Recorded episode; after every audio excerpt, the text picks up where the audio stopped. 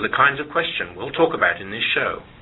Your hosts, Lesley and Tracy, will share their experiences, but also want to learn from your insights, your questions, and your suggestions. So, don't just listen in. Call us with your comments.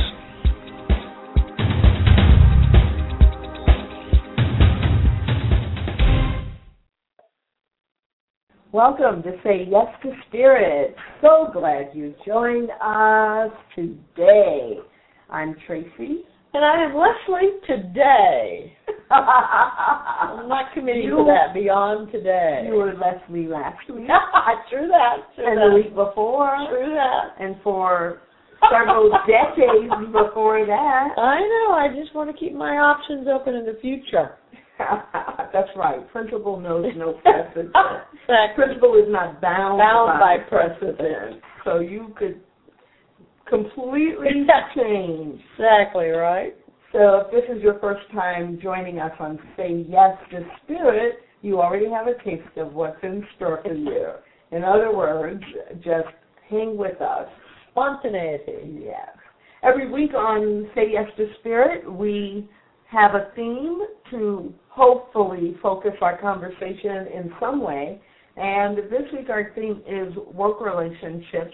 It's part of a series where we are looking at all kinds of relationships other than a romantic or um, romantic and primary relationship because we have found when usually when we say relationships people immediately go to the partner or the spouse or the dating or the soulmate and forget that we actually are in relationship with people all kinds of ways all the time.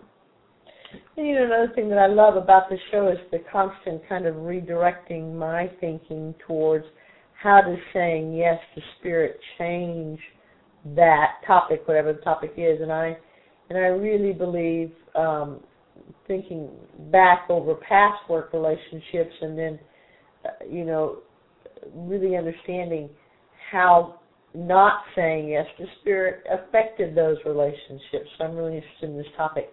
But look at me, I'm just jumping ahead over my favorite part.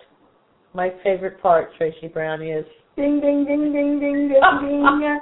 Connect the dots. See now that could be the same song. You could do the ding ding ding ding ding ding ding I don't like that actually. Low tech theme music. You're exactly right. It's really right up my. That would be perfect for me because I'm a low tech kind of girl. So. Ding ding ding ding ding. ding. Okay, so connect the dots between our most recent show and uh, today's theme. And so last time we talked about family relationships. Mm. I mean, your connect the dots is going to be so easy this All month. right for these this, this series. Okay, so what's the connection, Lesley, between family relationships, work relationships, and saying yes to spirit? And saying, oh, I have to connect it to saying yes to spirit as well. Ooh, a twist. No, no, you always Oh, do that. I'm uh, I'm thinking back over my. We talked last week about family of choice, and several of my family of choice people that have um, been in my life for a number of years were work relationships. People Uh-huh. that I worked with, the woman that I'm very connected to to now. Um, that I've known for over 17 years. I met her through the Chamber of Commerce, the Oak Cliff Chamber of Commerce, through a work situation, and so I I do get very connected to my. Perhaps as we go forward in this hour, we'll discover that Lesley gets too involved in her work relationships. I'm not certain that's possible, but um, I think that I have certainly made many of my work environments a family kind of experience for myself. I, I tend to spend a lot of time wherever I work, and so the people become really significant to me. And I think, interestingly enough, boundaries have been crossed in terms of you know to make them more familial, and there's probably some reasons we might discover as we talk about work relationships why they're not our family. You know, I Yes. shouldn't let them substitute or become our family. Uh, yeah, there's that. Yeah, yeah. So that's my connect the dots. Ding, ding, ding. Ding, ding, ding, ding, ding, ding, ding, ding, ding. Very good. Okay, so we're going to take a quick break here, and then we will come back on Say Yes to Spirit and talk about work relationships.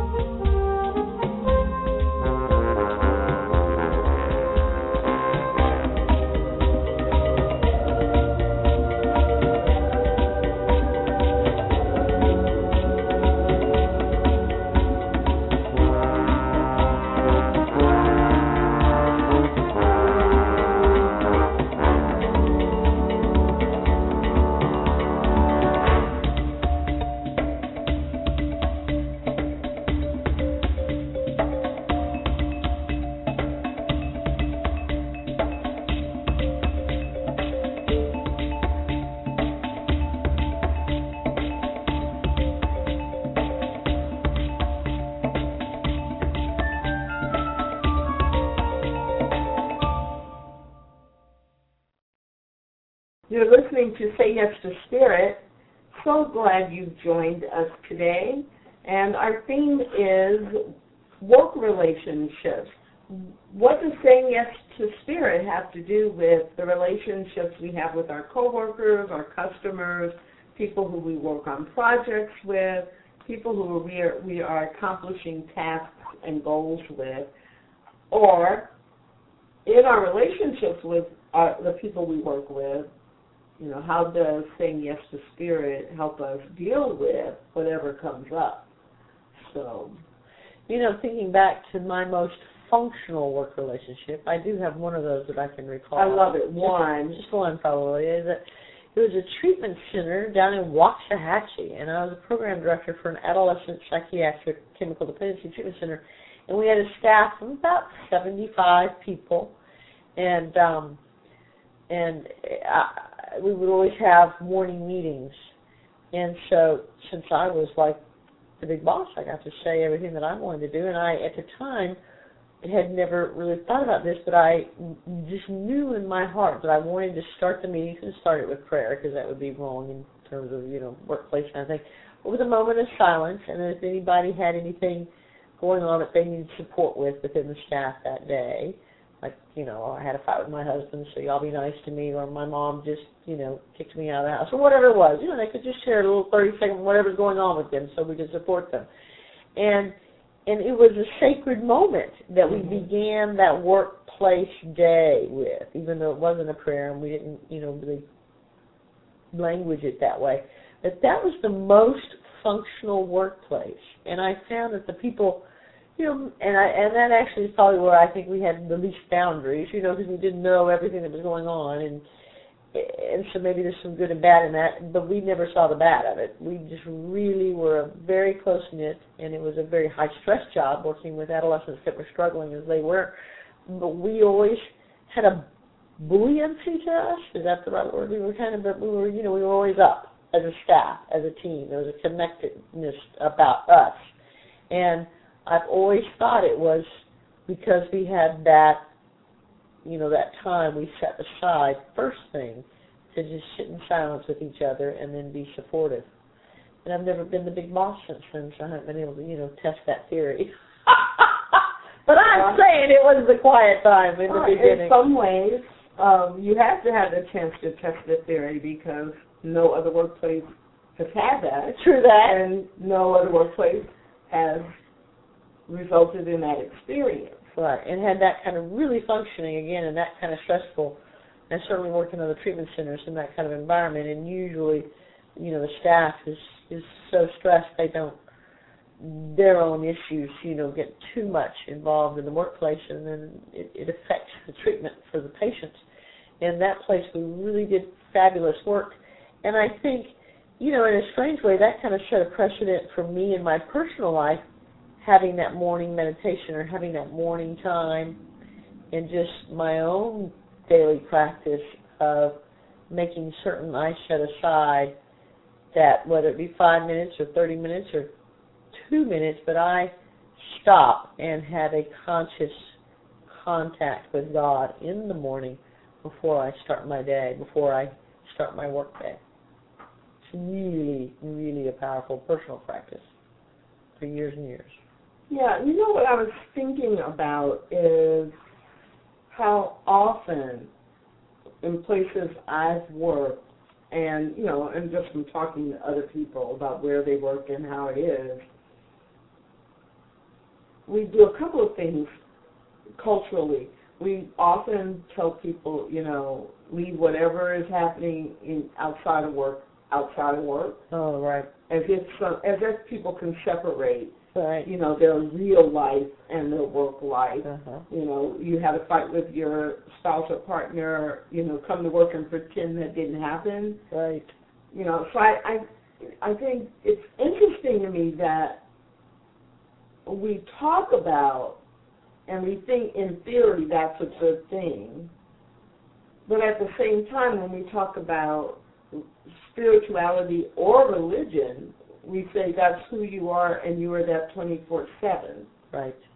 So it's like a real conflict, a real conflicting message that if whatever your spiritual beliefs are, whatever your religious practices are, that you're supposed to check them at the door. Oh, that's interesting. So even as I and then even as I say that, I also think it could be really crazy in the workplace. Everybody, you know, is trying to. If everyone is bringing their values with them, that could be a very positive Right. thing. But if I am part of an active uh, person in a religion which encourages not just evangelism, but tells you you have a requirement to convert people, Oh, right, right, right. I guess that would create a tiny bit of a challenge in the the line in the workplace. You know, either every coworker you meet or every customer who comes Mhm, in, if you mhm. work, you know, in a retail environment or or even not, just any kind of environment where you're customers. You know, so I imagine there is an appropriate line to um, draw, but it just strikes me as I guess because in our culture we tend to be a hundred percent or or zero percent, We're very black and white. See, I'm not the only one. and I you know and I forget that because that's not my You're natural very way gray. of being, right? Uh-huh. So I guess you know yeah we say it's A or B, and we don't want the consequences of it being a hundred percent religious or spiritual, so we just say, nope, none. Don't talk about it. It. Don't let us know. Don't wear symbols of your faith. Don't post anything. Don't, you know, Uh-huh. it's like, no, no, no, no. And you know, you, you you had the interesting phrase of the bring the values, mm-hmm. and I um I do look at that in terms of I don't know if this will become a shock, but I'm I'm fairly sensitive. Yeah.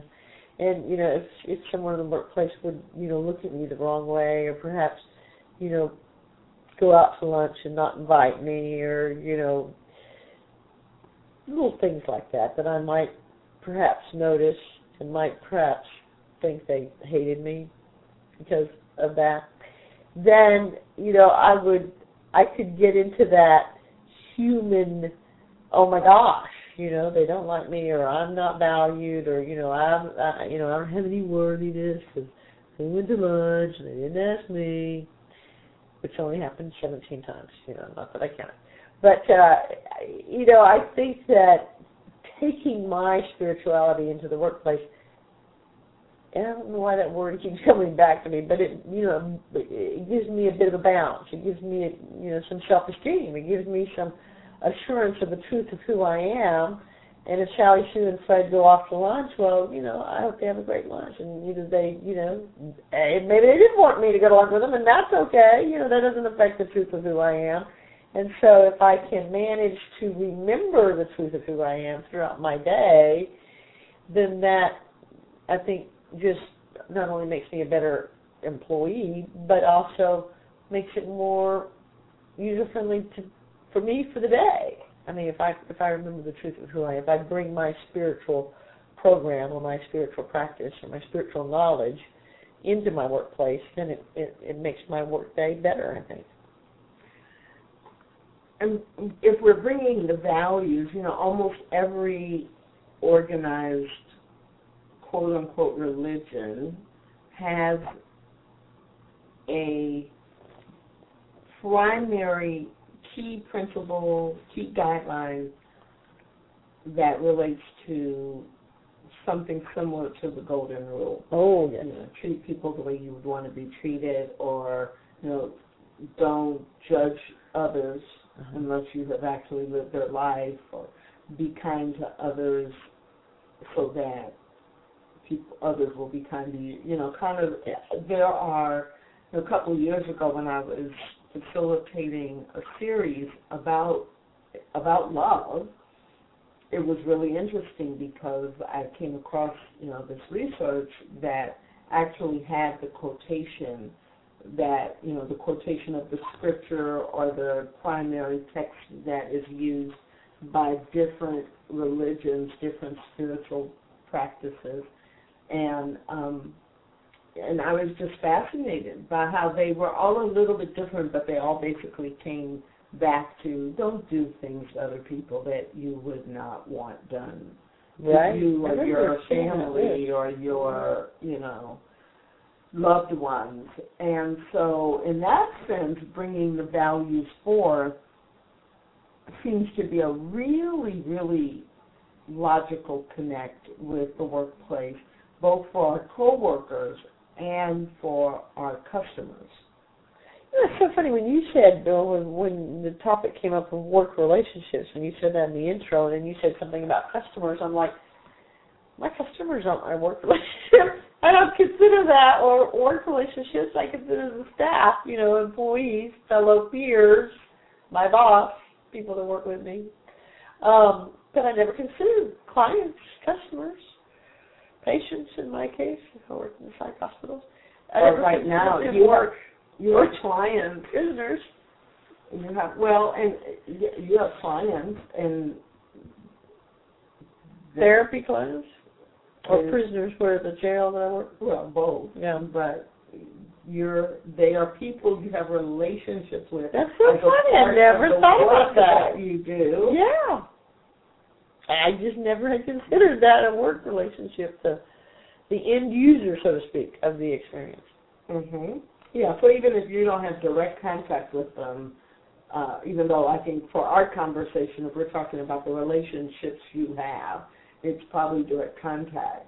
Um, but yeah, even if you don't, in theory, your interactions with your coworkers is all about creating or maintaining a product or service for that customer. Right? That's very true.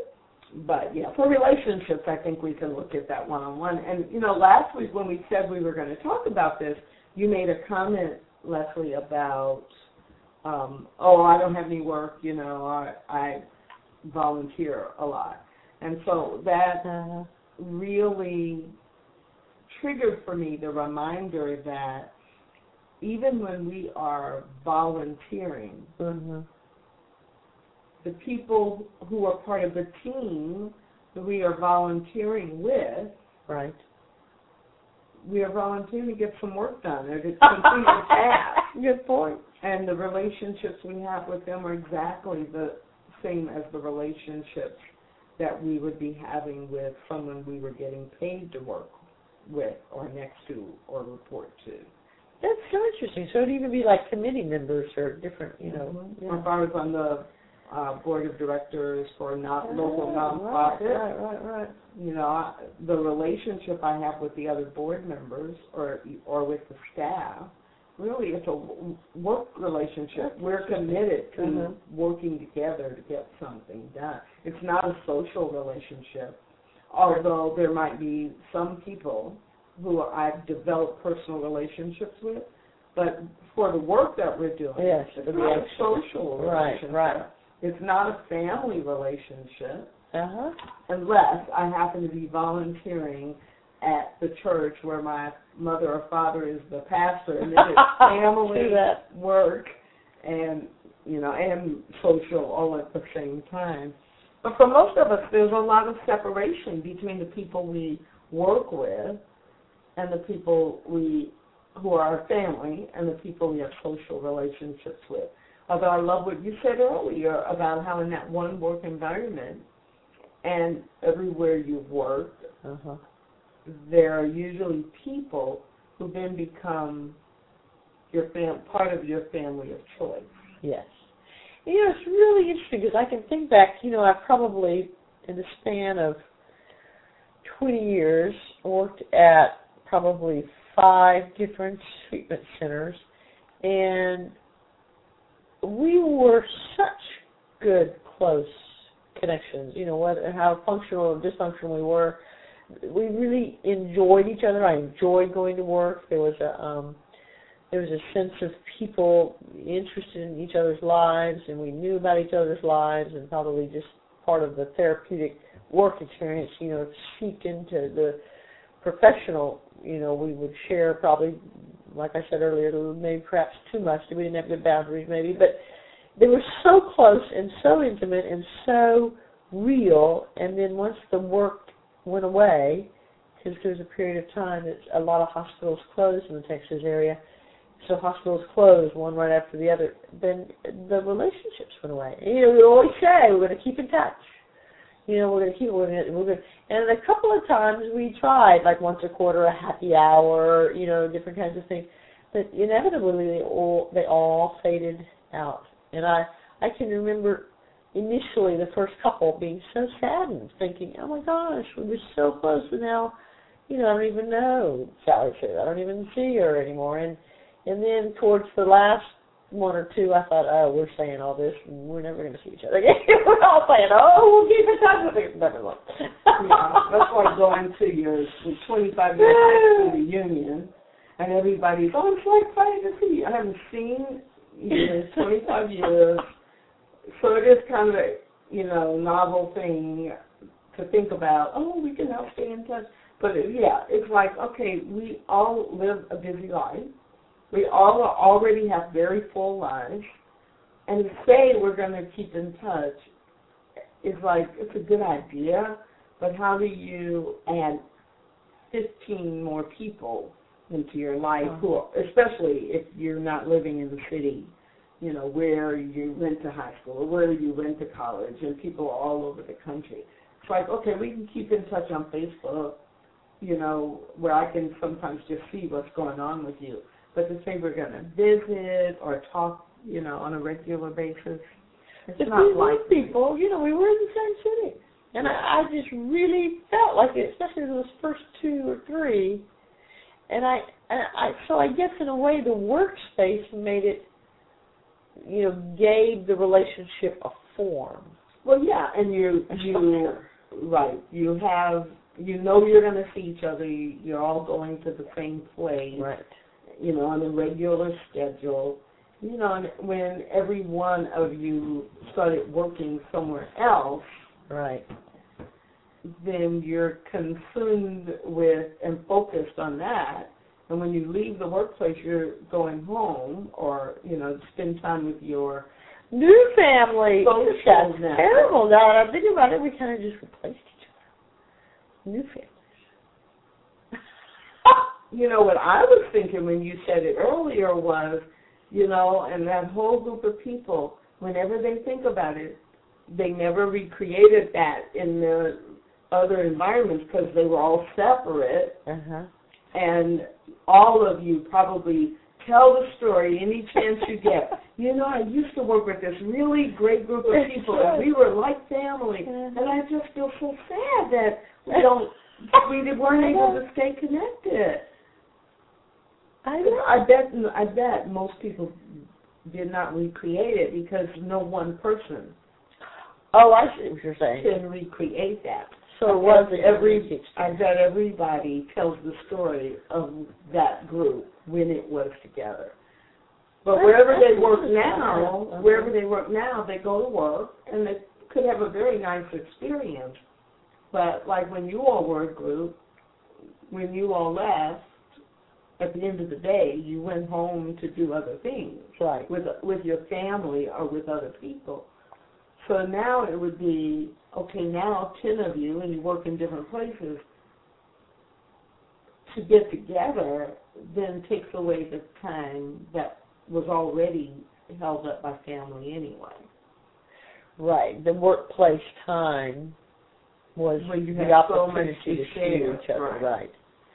And you know, I think that's a good point. If if your workplace, I have a precious friend now whose workplace, she, there's a lot of sexual harassment. It's really kind of stunning to hear the level that it's just kind of allowed. And, this, and I, I don't even really know the industry that she works in, but it's a good old boy system, and it's really permeated every day. And I'm fascinated by how that must kind of wear, because we spend so much time in our workplace, what happens when the workplace environment is oppressive or not supportive of our values or we can't be authentic or we can't you know express we're always expressing the truth of who we are but we can't you know we have to be guarded in what we say and do so that we don't give an entry for somebody to then say something crass or and you know that I think is a very difficult thing because we spend so much time at work if it's not if it's not a nurturing environment how do we feed ourselves throughout the day bring bring the light within us you know to the darkness of the That's a very little traditional, dramatic. traditional idea there, but yeah, there you go. How do I keep my my spiritual program going when you know people around me don't seem to be having one?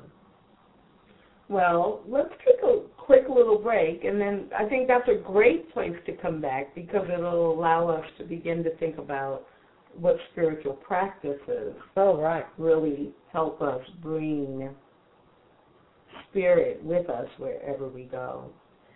So we'll take a quick break. Please hang with us, and we will be right back.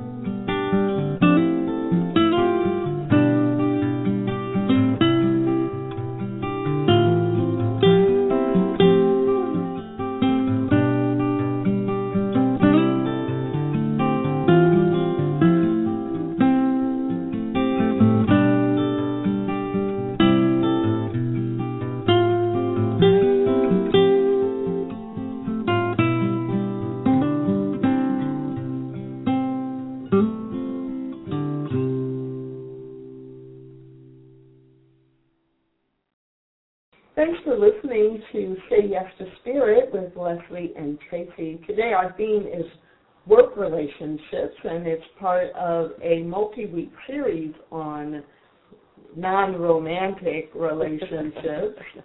and um, right before the break, this idea or this um, the, this concept of how do you keep your light burning when you work in an environment where either people don't believe what you do or, or it's a difficult environment and and your spirituality is not necessarily supported. And since we always try to talk about some spiritual practices, that might be a good place to do that. What can I do as an individual Right. to bring my values forth, even though I am not necessarily talking about God at work, but how what what are things I can do that help me maintain my commitment and my demonstration of spiritual maturity. You know, I can remember I just had a flash of this really just kind of oppressive uh place that I worked where it seemed like everybody just was kind of I don't know, you know, it was a competitive kind of environment and and people really didn't seem to have any kind of connection at all. And of course I was running around trying to form connections. of course. trying to create little, you know, something, a thread of something.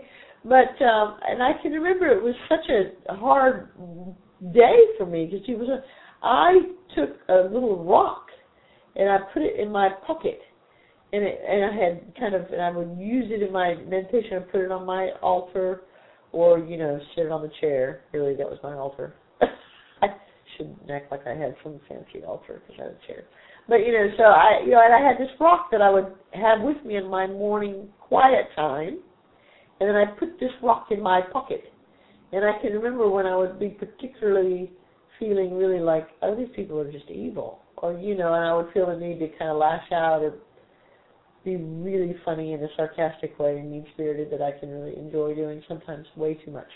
I would put my hand in my pocket because I always wore pants, and I would put my hand in my pocket and I would feel that, and it would anchor me back to that morning meditation, that morning quiet time, whatever it was. I think at this time I was actually in 12 step program, so I was reading a daily devotion and just kind of sitting for a few minutes before work. But so it would bring me back to that time, and I would think about the reading, and I would say, oh, you know, this is no big deal. These people are um, struggling on their own path, and I would find some some um you know break of the seriousness of it, I guess, because I can get all caught up in it, and you know, if I don't if I allow myself to go down that rabbit trail, I can be pretty far down, and you know, this is the end of the earth if you know this doesn't happen today. If I don't, you know, bridge this gap, but it would bring me back, trigger me back to some sort of spiritual moment in the morning that will rock. Could you just say "rock in my pocket" again? Rock in my pocket. Why? Because there's something about the way you said it. Sounds like I don't know, like uh, The rock in my pocket. I mean, it doesn't sound like your normal Southern Uh, Texas right, right. kind of thing. mm. It almost sounded like uh, Scottish or Oh, English or something. when you first said it. But that's my uh spiritual practice. Uh, Yeah, and I don't know if it's really a spiritual practice, but it was a spiritual exercise that brought me some peace of mind in a, in an oppressive, unhealthy work relationship. Yeah, and you know, um, when you mentioned 12 step, the serenity prayer went through my mind. And I think even though the context of the serenity prayer within 12 step, you know, is is maybe for a different reason, that would be a really good prayer to kind of have in your back pocket when things happen at work. Oh, yeah. Because you're not in control of what other people do. You are not in control of policies and procedures that are put into place Uh. by people who are supposed to be smarter than you, right? Right. But they don't seem to work for you. Uh, And um, so, yeah, the Serenity Prayer would be um, a great prayer to memorize and use when you're experiencing conflict or or upset, um, or to have printed out on a card in your work area. Oh, that'd be cool. Put it out on the. So, so should we say the Serenity Prayer? In case sure, in case there's someone who hasn't hasn't heard it. Yes, yes. Yeah, I, I, I can say it. I, I'll, uh, I'll say it the way I used to say it all the time with a little, little trick. So the actual Serenity Prayer is: God grant me the serenity to accept the things I cannot change, courage to change the things I can, and the wisdom to know the difference. So that's the actual thing. And I would always say, God grant me the serenity to accept the things I cannot change, all those SOBs. Courage to change courage to change the things I can, me, myself, and I, and the wisdom to know the difference which I had just defined. Isn't that cute? Oh, That's that's cute. very cute. Very nicely. Yes, very good, very good. Yes, I love that, and I'm glad that you uh, distinguish between the traditional version yes, yes. and the Yes. Lesley version. Very cool. So spiritual practices for you, Tracy Brown, you uh you know probably why you said customers, you've worked for yourself for fifteen years? For 20 Twenty? years and nine months. Wow. So you really haven't had a a job or workplace to go to. No, I've had 10 at a time. Customers, right? Well, no, workplaces. Because often what happens, even though, so I'm a consultant and I'm a trainer, and I go in and out of projects and in and out of organizations, but what people often don't realize is, let's say I'm working five active projects. Well, it's not like I just go show up and they cater to me and, and you know, I do what I do and I leave usually even before I get hired, I have to learn that culture. I've got to interact with a variety of people. There's often either a committee involved in making the selection or um you know, there's someone in the organization that has to take it through two or three or five levels of management approval. And as a result of that, it's very much like being a coworker because I have to be a really quick study, not just Oh. about what the one person is telling me, but what's going to work in this culture, what's expected, how do they resolve conflict, what do they need, do they are, is this a culture or a group or a team that needs a lot of data and facts and statistics, or is, so so by the time I'm actually hired, I usually know quite a bit and then how I respond. Like, um, you know, I, I recently worked on a project with a a client, primary client, where setting a time to talk was good because it's a really busy, fast-paced culture, and just you know, assuming you could call in somebody, the person you needed to talk to would be at his desk oh right. you know, which in this day and age is not all that unusual. But what I also learned was that just because you set a time to meet or call didn't mean that the meeting or the call would happen at that time. Oh, this particular person. Or Okay. that particular kind of culture. Culture, So it wasn't in that one individual, but it was more a cultural thing.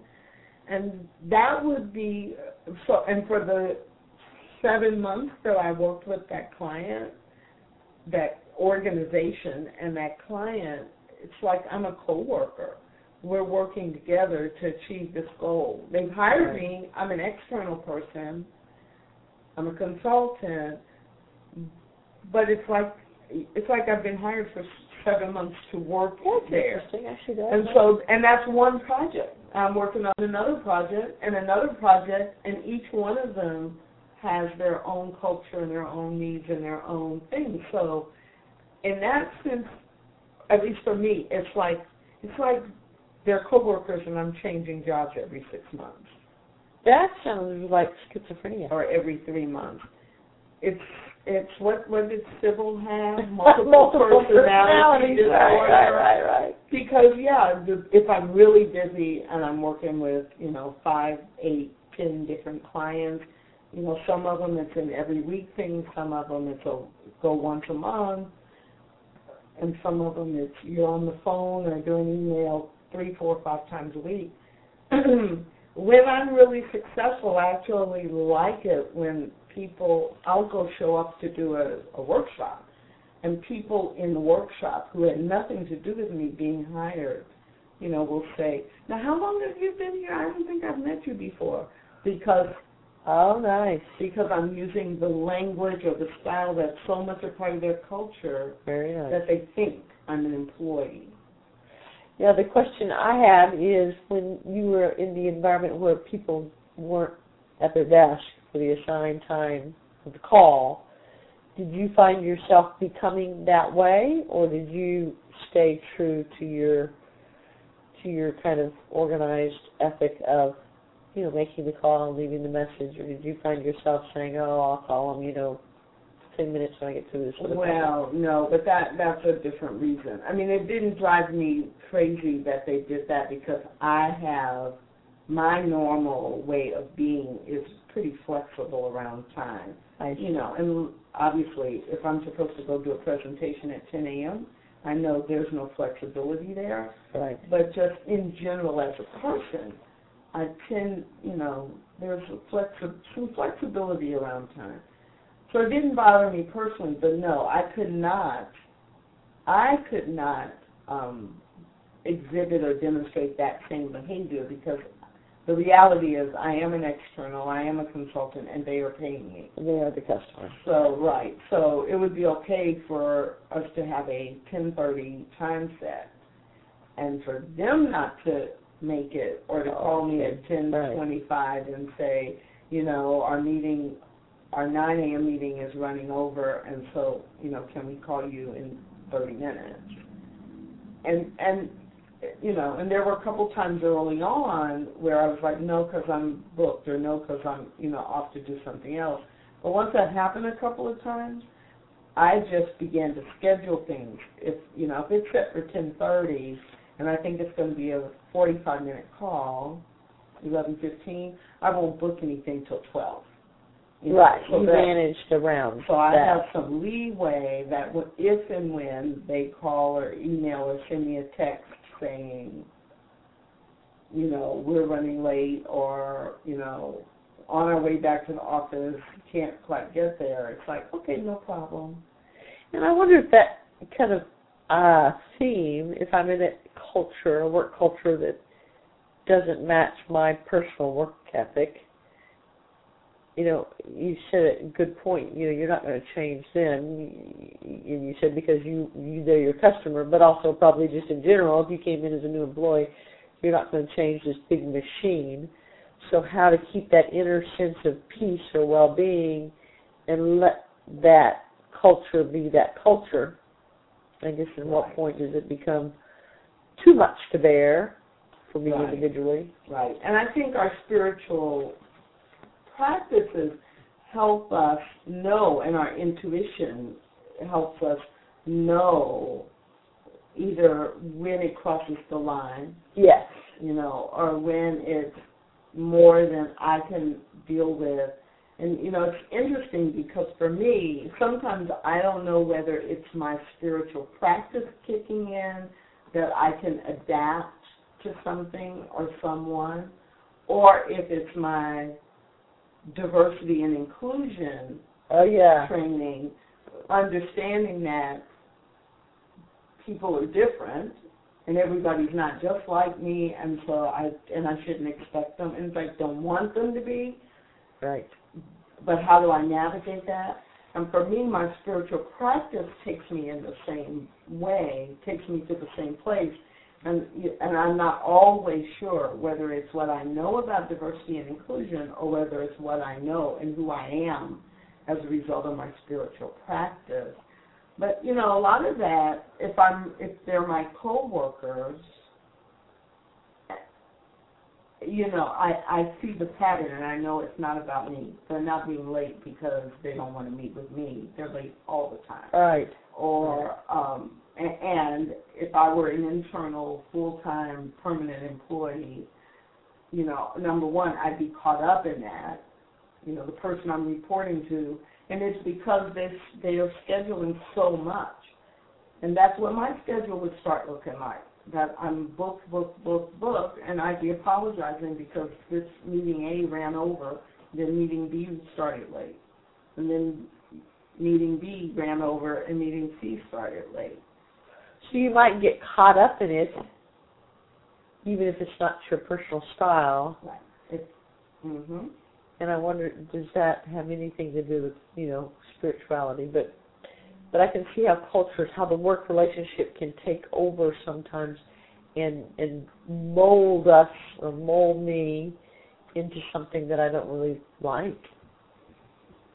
Ew. I haven't thought about that. And what what I was just thinking about was how with our coworkers and our customers, but that's a slightly different thing because our customers are relying on us to provide something to them.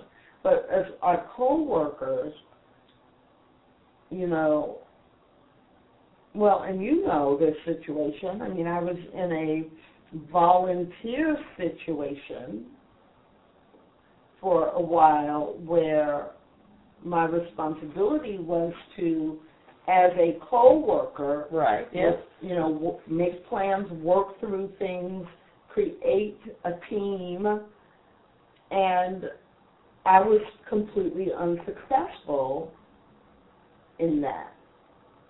And I had so many opportunities to use spiritual practices, even though I could see what was happening. And I could see where the miscommunication or mismatch was happening, but I was partnering with someone who wouldn't even have a conversation Right. about there's two different perspectives here, and let's find a third. Let's agree to a third thing that is a combination or a balance between two different perspectives. Or let's involve eight or nine other people and get more perspectives and come up with something. So I, you know, when I think about coworkers, and you don't get always the opportunity to choose, Oh, never. Probably. you know, who Right. you work with, or even if you're the boss and you hire a team of 15 people, you know, a percentage of those 15 people are not going to actually work in the way you thought they would when you hired them Right. Oh from an interview. Oh yeah. And so, you know, that when I had that experience, if I think about spiritual practices, I did affirmative prayer around it. I, um, you know, lots of times. I had a lot of different affirmations at different times. This is going to work out. I mean, that wasn't the affirmation, but Right. affirmations that you know, I would sit down and think, okay, well, if this were working out, what would it look like? What would it feel like? And I would use the affirmations. And um, and ultimately, it's it all worked out the way it was supposed to. I'm sure, but it didn't work out in a smooth and pretty and you know great way. But my spiritual practices helped me as much as my whining and complaining helped me. I mean, you know, there were times Uh-huh. where just to release the tension. Yes. And, you know, that's a spiritual practice. I mean, to be able to say, I'm going to spend two minutes and just throw up and, you know, be very angry and be very disappointed and be very whatever. Yes. They went to lunch and didn't invite me. Did I talk about that earlier? Okay. Seventeen times. said, yeah, okay, good. It's fine. Put that out again. You know, so we need to have some time to kind of, you know, let that go. But then we do, I think, have to come back to our own sense of spirit. Right. The question I always, I remember, I kept asking myself was, who do I want to be in this? I mean, Ooh, I like that. you know, even Who do I want to be? who, right, who do I want to be? Who am I in the world? Who am I in God? Ooh. Not a better or worse than, but Ooh. who do I want to be and how do I want to show up? I want to walk in the integrity of knowing that ah. I keep saying I'm willing to have this conversation. I'm willing to compromise, Right. but in order to compromise, we have to have the conversation. right.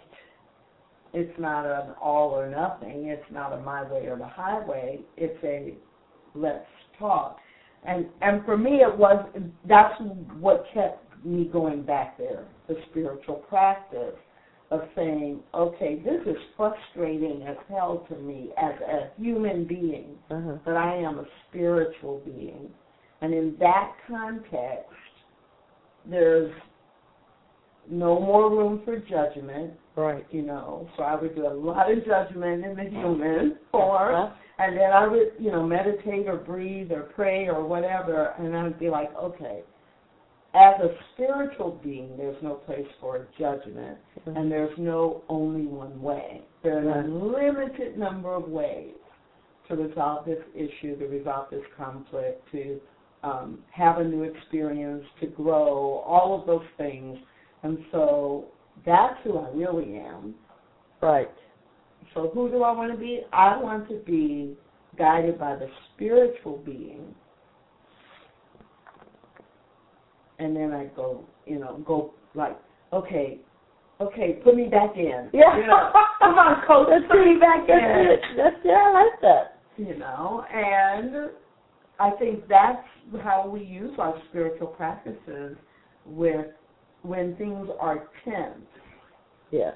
Um, and so this, so the idea just went to my mind. I wonder what you'll say about this. So how do we use our spiritual practices or our connection to spirit, or saying yes to spirit when things are great? Oh. Do we need spirit when things are great? Oh, yes. Do not even go there.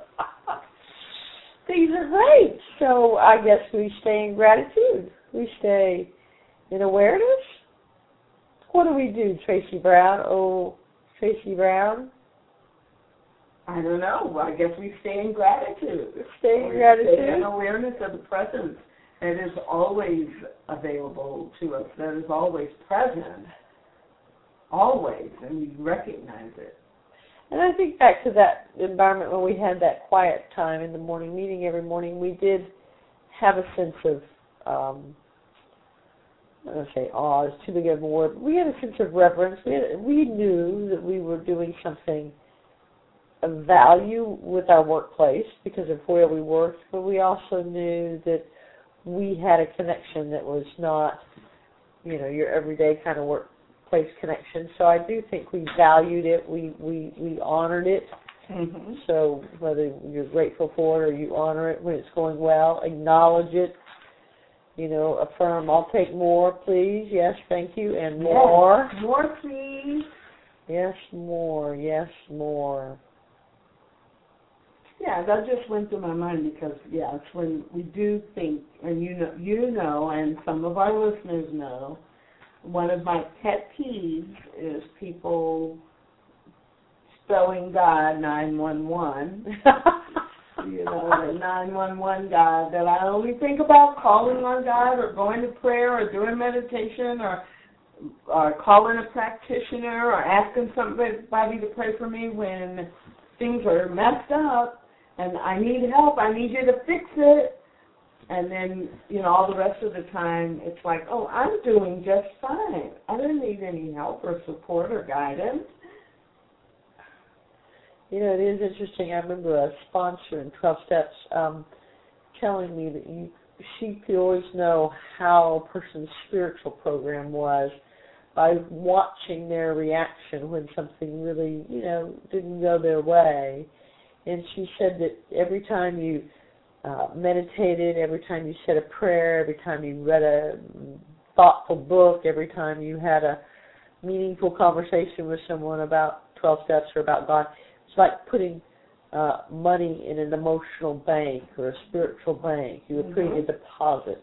Mm-hmm. And so then when you lost your job or you were in a traffic jam or, you know, relationship didn't go well or something happened, you would see how much spirit you had deposited in that bank by the reaction or the response of what happened. And I and I wonder, you know, there could be something to be said about that in terms of if I have a not a fabulous work environment, you know, how do I put things in my spiritual bank before I get there so that I have a reserve and I don't walk in the door depleted looking for that place to give me something.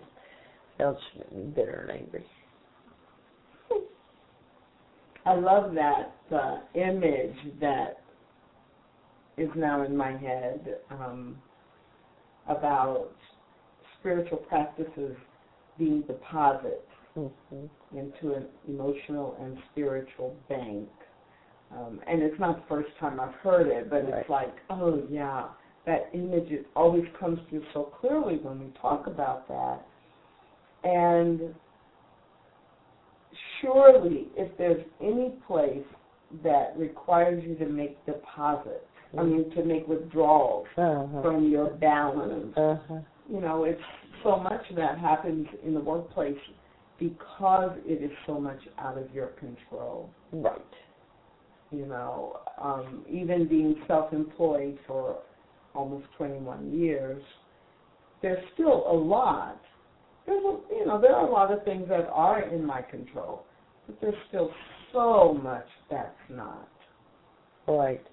And um, and so it is that yeah, I, I I'm withdrawing a little bit here and a little bit there, and then sometimes really huge withdrawals.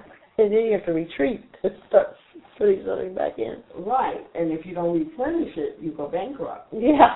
Spiritually bankrupt. They talk about that in 12 step program.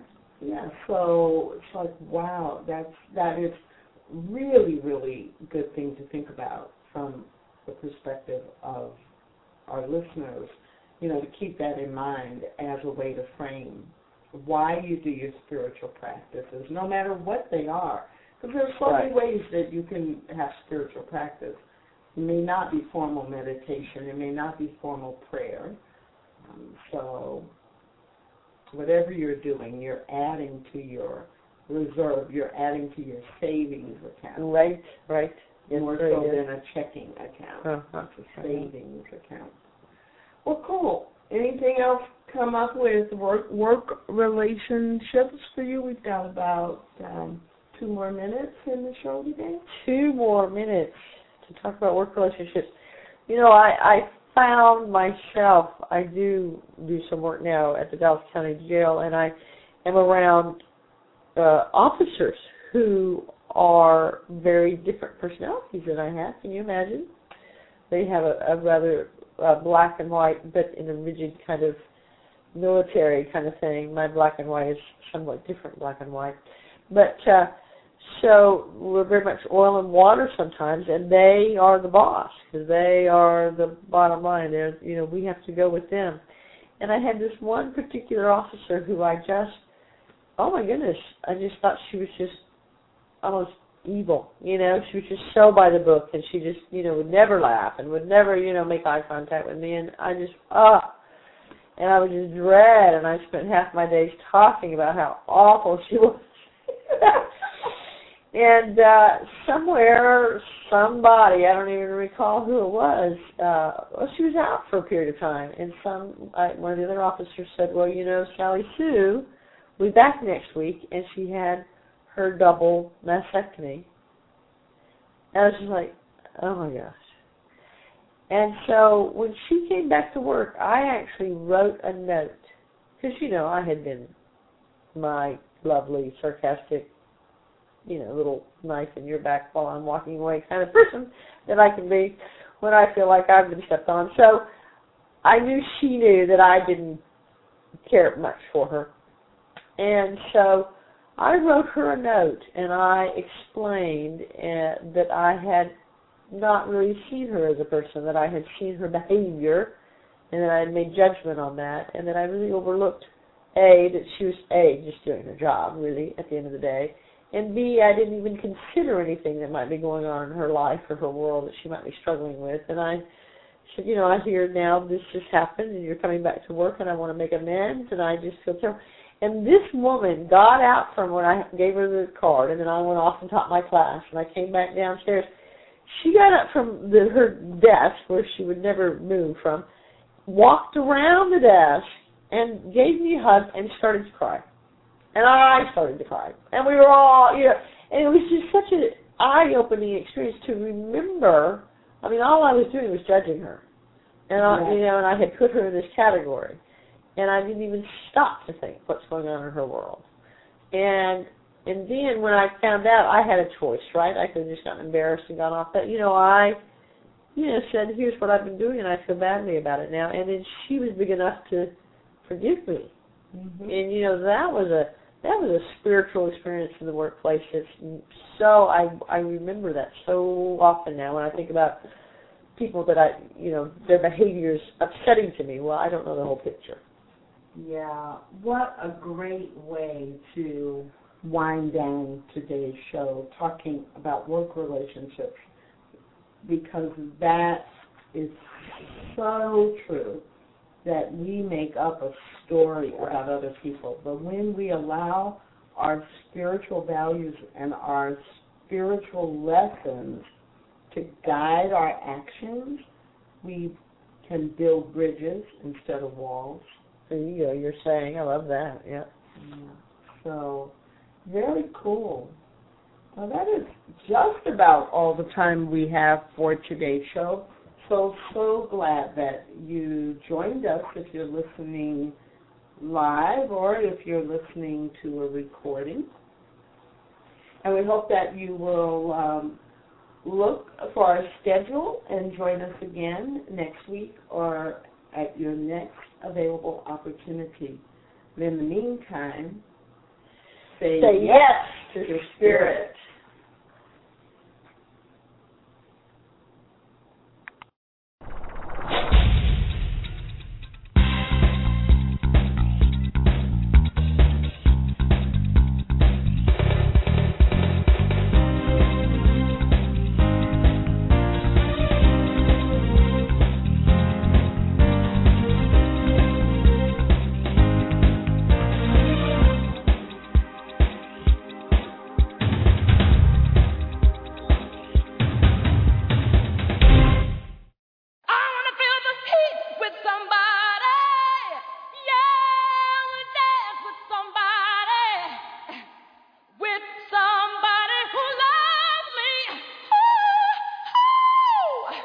Alexa, play Whitney Houston. Okay.